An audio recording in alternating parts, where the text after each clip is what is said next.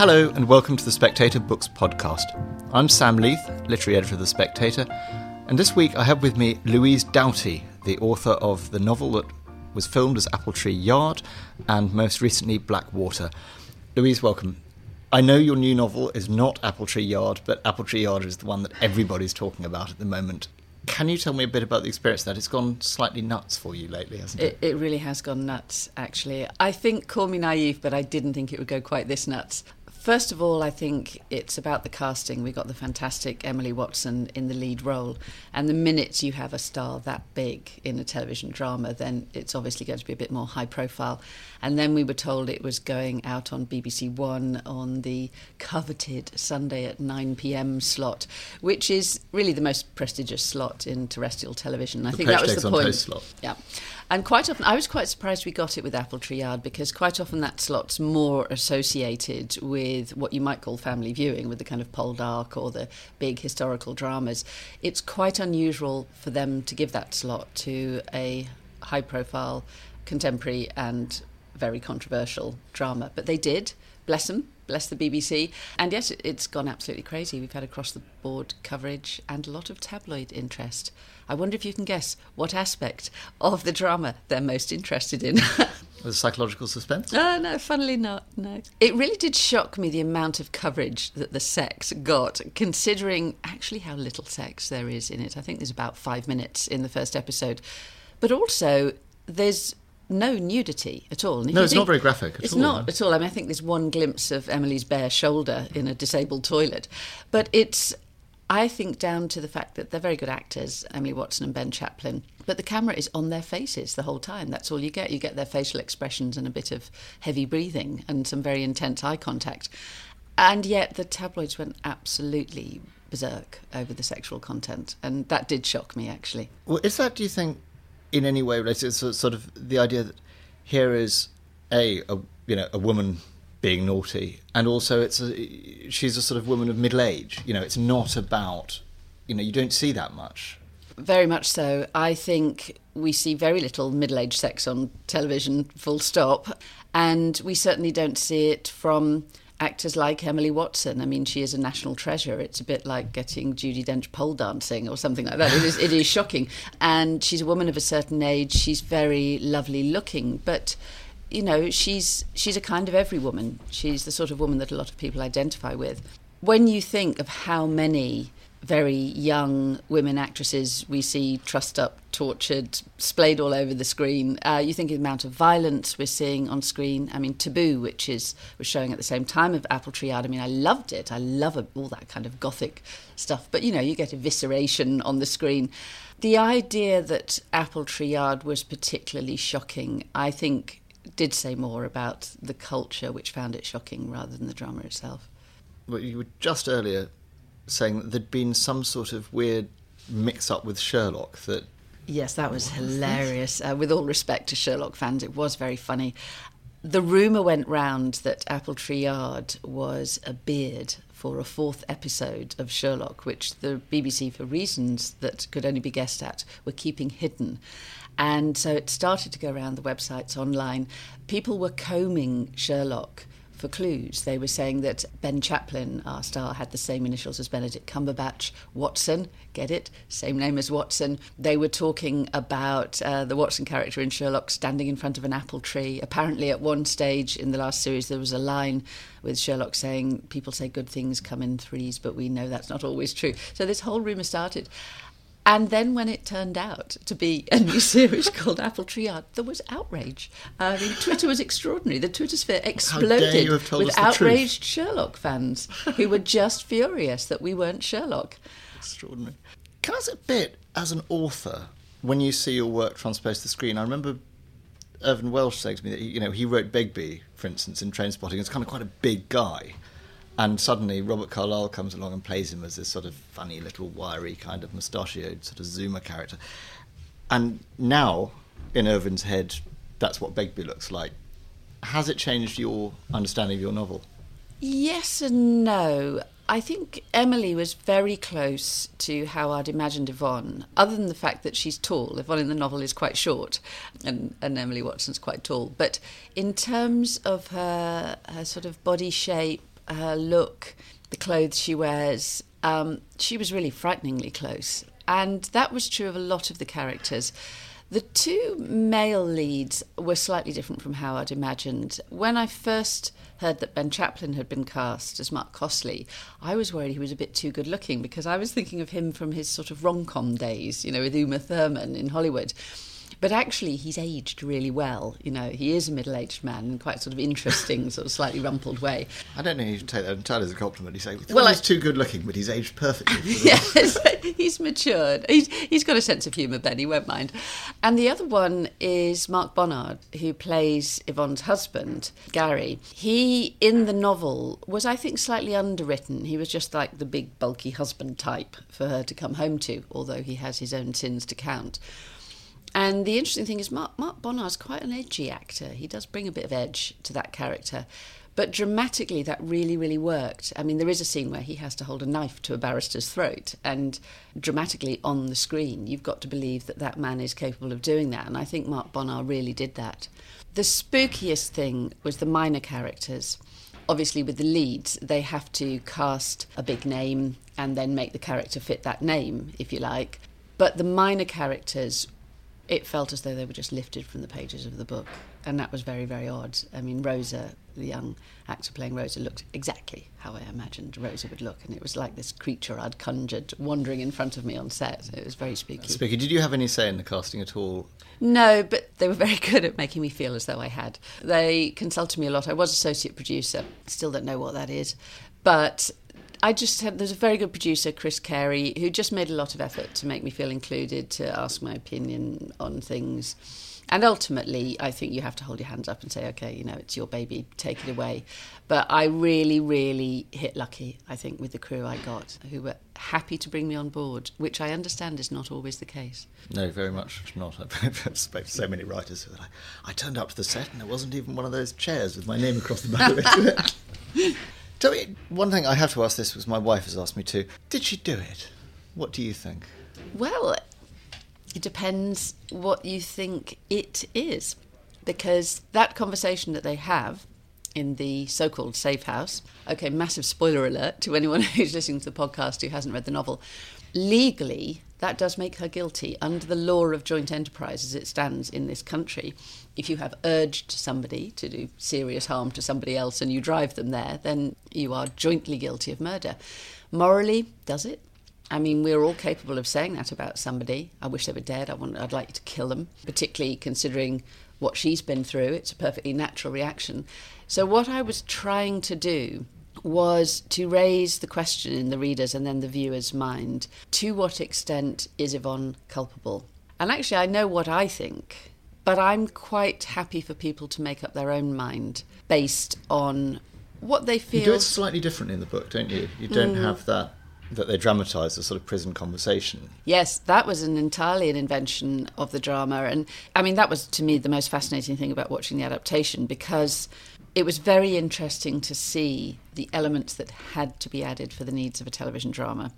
And what the program makers pointed out was that if there wasn't a scene where Yvonne goes to visit Costley in prison, then you never see him after the arrest. They have no contact. And you don't really want your male lead just to simply disappear at that point of the drama. There needs to be a concluding scene between them. It's actually they're constantly making them pass in corridors and sit in the dock together. Is that is that actually how the criminal law works? Yes, it is. They It would is, be in the dock together. There might maybe have been dock officers sitting between them. That's what I've observed sometimes when there's multiple defendants. But yes, they would have been in the dock next to each other and they would have been bumping into each other in the corridors.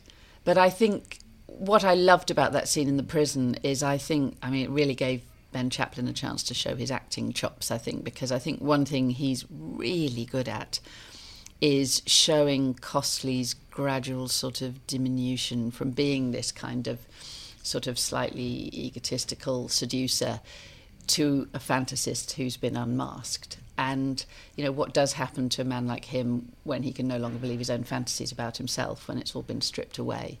And I thought he did that brilliantly. And he has no dialogue at all in the whole of the courtroom drama scene. He just sits in the dock and it's just all on his facial expression. I, I thought he was really wonderful at that. One of the things that, I mean, he's a he's a good example, but that book seemed to me to be a sort of a series of studies of kind of male inadequacy. I mean, did you you see it that way because there's sort of nobody quite responds in the right way to her, do they? I mean, Costley's, you know, you've been raped. I'm going to get you angry. You know, her husband's got this sort of, you know, his own thing going on again. Doesn't. I mean, was that how you see the? It, it wasn't deliberate. I'm not. I'm not um, I, I don't think I, I. I certainly didn't set out to demonstrate male inadequacies. I mean, you could argue that there's plenty of female There's a lot of inadequacies in there, and that as well. actually that it really it's about human frailty. And one thing I've been very firm about is that I'm not asking the reader to endorse everything that Yvonne does. So I'm not asking the reader to be entirely on her side and think, gosh, all these men are awful. What I'm saying is, here is a woman who I hope you find engaging, who actually does a rather stupid thing, which is meet a man and instantly begin this very passionate affair. She's been very rational up until then. She steps out of line, she does one irrational thing. And I'm not asking the reader to approve of her behaviour. I'm asking the reader to question whether the punishment she receives is proportionate and whether it is proportionate to how man behaving in the same situation would be treated. And there is supposed to be a comparison between Yvonne's affair and her husband's affair. Yvonne is having sex in public places, which we can all agree is possibly not a nice thing to do if you're married. But she works very hard to keep it away from the family, keep it away from the home, to keep it something that's completely distinct from the rest of her life. Whereas her husband, who is having an emotionally involved affair with a vulnerable young woman in whom he has a supervisory capacity, she's a, a young researcher and he's the professor at the lab, actually brings it to their door. And he says at one point, and I love the bit in the drama where he says, I'm not sleeping with her, that's all you need to know, as if that makes it all right. And actually, of course, it doesn't. He's potentially doing a lot more damage to their marriage and certainly to the young woman than Yvonne, who is ostensibly doing something much more reprehensible. She's doing something quite French, you know, keep it quite separate. and so I suppose what I wanted to say is yes, there are male inadequacies. Yvonne, the main character herself, uh, also does a lot of things that a lot of people would disapprove of. But it's a question of how judgmental we are and whether or not the standards that we hold women to are different or excessive in comparison with the standards that we hold men to. Now, the Sun claims you're writing a sequel. yes, that was very funny. We actually found that online. I watched episode four as it went out with the producer, the director, the screenwriter, the executive producer. We had a bit of a sort of episode four party at Amanda Coe's house. And of course, all, all the TV people are online. And uh, as the credits rolled, Jessica Hobbs, the director, started reading out this article in The Sun online about how I'm writing a sequel, and we were all whooping. Uh, the Sun said it was an exclusive. All I can say is it's so exclusive that even I didn't know. um, and in fact, the next morning, oh, my partner said to me, oh, What are you doing today? I said, I don't know. Ah, I'm going to go out and buy The Sun and find out. That was very spooky. Particularly when they say a source close to the author, because you do start wondering. It's Almost as if they make this stuff up. Yeah, It's a novel about fantasists. Say of? Louise, yes. All I can work out where that came from is I think some poor so and so at the Sun must have been sitting trolling through my tweets going back because I seem to remember a couple of years ago somebody asking me on Twitter, "Will there being a sequel?" and me saying something suitably mysterious like, "Oh, who knows, maybe." And I think somebody had to go all that way back to find something worth making a story out. of. It's been very, very strange that level of attention. I mean, as you know, most novelists spend most of their life in a room on their own, making up stories. Arguably not a normal way to earn a living. Exactly. But um, you know, we're like badgers or moles. We're sort of in our little holes underground, and then something public happens, and it's like someone's got the badger or the mole by their hind legs, drags them out of the burrow, and kind of throws you onto a dinner table around which a dozen people in suits and cocktail gowns, and says, "Now tap dance." You know that that's a bit. What You it's see like. yourself as a tap dancing badger. Yeah, yes. There you go. That's the Spectator's shock exclusive. there we go. Yes, exactly.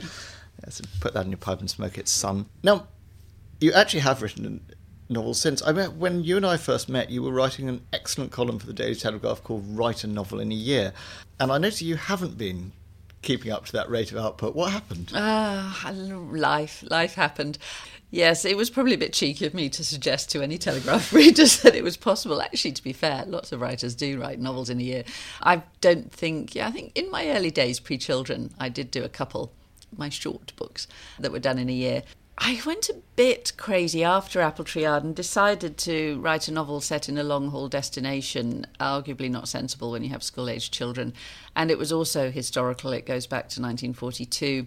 It's set mostly in Indonesia. There's also a section set during the civil rights movement in 1950s America and in Amsterdam at the height Yes, of the Cold War. You know, what's nice got like you doing a novel set in Indonesia and Holland and America. I know. I don't know what I was thinking. None of it's set in the UK. None of the characters are British. None of them have ever even been here. It's almost as though something inside me, having written a very intense, quite personal, first person, present tense female narrative, looking back on it, I think maybe something inside me went, huh. You think that's all I can do? Well, take this. And I sort of went off. And I I didn't do that consciously, but I think in retrospect, something inside me just went off and thought, Third let's go completely male. third person male he's mixed race part indonesian dutch and then the section you know in the civil rights with a black family in a middle class area of los angeles in 1949 1950 i mean i i really did make my job as difficult as it could have possibly been with blackwater i don't know what came over me And did you, you know, treat yourself to trips to Indonesia by way of research? I did, but I think treat's the wrong word, I'm afraid. I did do a mad dash to Jakarta uh, when I was doing the rewrites. I just realised the Jakarta scenes were very thin because I hadn't been there. I'd been to Bali. So I just got on a plane, and Jakarta is quite a tough city to when you've got to try and get around it in a hurry in monsoon rain. Kind of smoggy, and very smoggy. 20 million people, huge.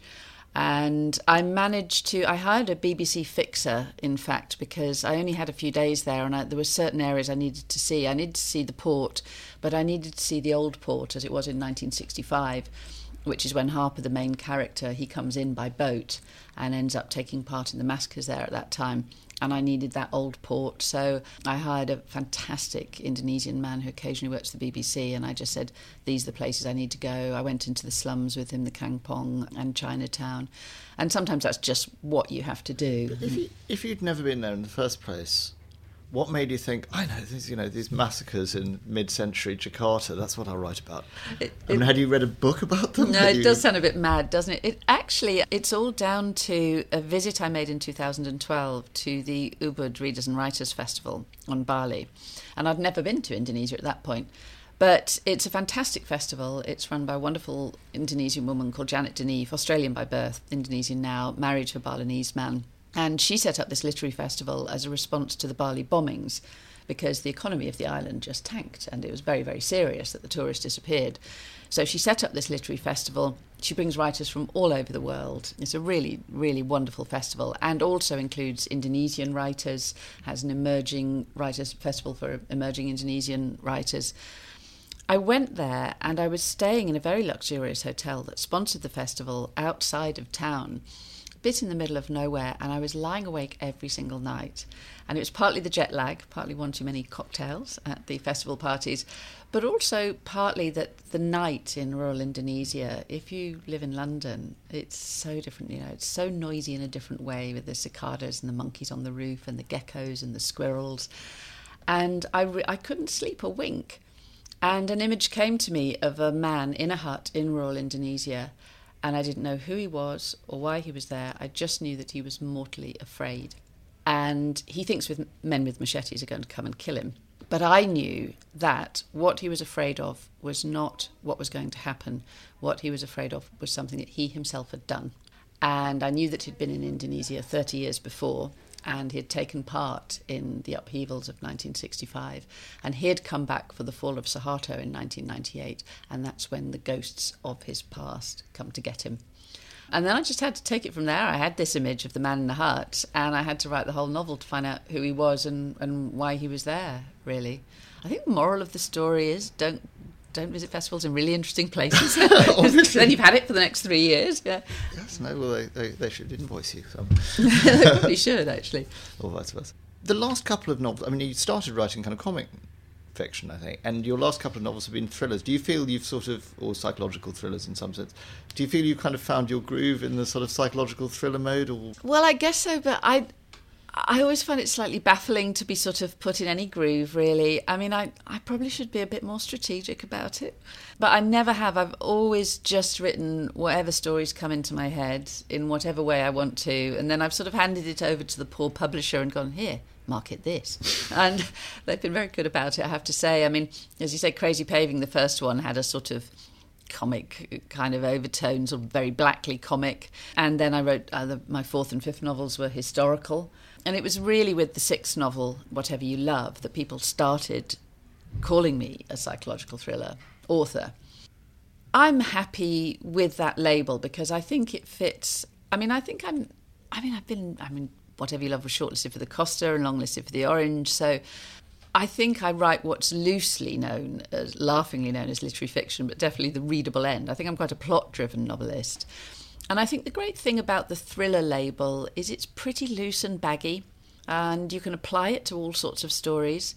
I mean, I thought Black Water was rather a heavyweight book. It's a book about political violence, but Faber are marketing that very successfully, I might say, as a kind of Graham Greene, John le Carre, you know, man in a situation of danger. Of Tick both of those boxes. Actually, it, it did tick both those boxes. I'm happy with that. You know, my feeling is that as a novelist, if you start agonising too much about how you're perceived, kind of that way madness lies. And if you start over anticipating how you're going to be received equally, you'll drive yourself crazy. I think you have to try and block out the white noise of all that while you're actually working on a novel. Once it's finished and you're rewriting it and you're in conversations with the publisher, then is the time to look at it and say, okay, what shape is this thing that I have made? Is it a flat thing or a round thing or a spiky thing? And but it's the publisher's job as a commercial operation to market your book. It's your job just to write it as well as you can. And that's what I do. I'm not strategic. I don't think about what category or genre I'm in. I just tell the story I want to tell as well as I can, and then it's it's Faber's problem to really market it. In terms of sort of license to write, I'd be intrigued by what your take is on. Do you remember not not very long ago, Lionel Shriver gave a speech at the Sydney Writers' Festival about cultural appropriation and you know, are you allowed to write? Mm. A, a character? I mean, you've written a character here who's half Dutch, half Indonesian. Yeah. Do you feel you you do you back Lionel in terms of? I'm afraid I thought Lionel was talking out of her shiny white behind. Um, I just think that she had completely the wrong end of the stick. And I think if you read the full text of her speech, which I have, you'll see she was actually just really cheesed off. She got a bad review in one of the American newspapers, I think it was the Washington Post, and had been criticised for the way in which a black character was presented. And she was going on the defensive. But nobody is persecuting Lionel Shriver. Nobody's banning her books and nobody's putting her in prison. I think all people are saying is do your job well. And if you're doing your job well and responsibly, you don't get criticised for moving outside your own biographical details. I mean, certainly all I can tell you is that in Indonesia, amongst the Indonesian writers and publishers I've spoken to, Black Water has been very well received. I did my homework, I went there four times, I worked very hard. I would not have written that book from the point of view of an Indonesian character who had grown up in Indonesia because I just don't have the appropriate experience. Harper is mixed race, half Dutch, half Indonesian. But he's only spent the first three years of his life in Indonesia in a Japanese internment camp on the island of Sulawesi. After that, he's taken back to the Netherlands for a few years. Then he goes to Los Angeles with his mother. So he is, if you like, he's a chameleon. He's an outsider wherever he goes. Now, it's very easy for any writer to write an outsider because I think writers are outsiders in one way or another. So, in many ways, I think of Harper as almost my most autobiographical character yet, hmm. even though he's male, different nationality, and different race from me. Madame Bovary, same one. Absolutely, yeah. And I think it's a false argument. This idea: can you write someone who's different from you? Of course you can. Otherwise, every single novel I write would be about a fifty-something woman. I think it's a question just of how well you do it. If you do it well enough, if you work hard enough, if you do your research, and really try and think beyond your own immediate perceptions, then I don't think you do get criticised for writing characters different from yourself. I mean, all I can say is I haven't had any difficulty with that issue. Very good. Louise Doughty, thank you very much indeed. thank you. If you enjoyed that, please do subscribe to our iTunes channel